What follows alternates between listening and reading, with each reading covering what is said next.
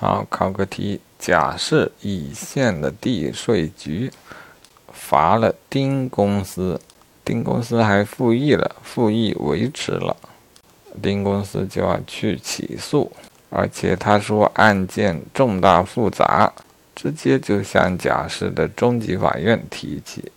诉讼，问甲市中院可采取哪一些方法，哪一些办法？好，首先来分析啊，这是一个复议维持的案件啊，在起诉的话，共同告，嗯，级别管辖上应当是啊原审机关的级别，那就是基层法院。那地域管辖来说，以县地税局所在地的法院或复议机关所在地法院都是可以的。嗯。好，这是常规的判断。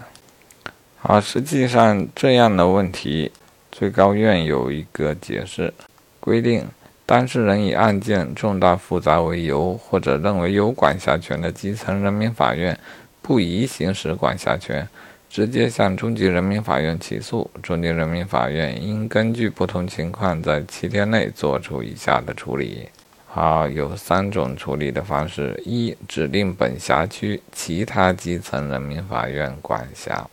这不还是基层吗？第二是决定自己管辖，啊，自己来审理。第三，书面告知当事人向有管辖权的基层法院起诉。啊，由此看，关于管辖的规定啊，原来学的都是正常情况下的规定。啊，我们看到这个情况，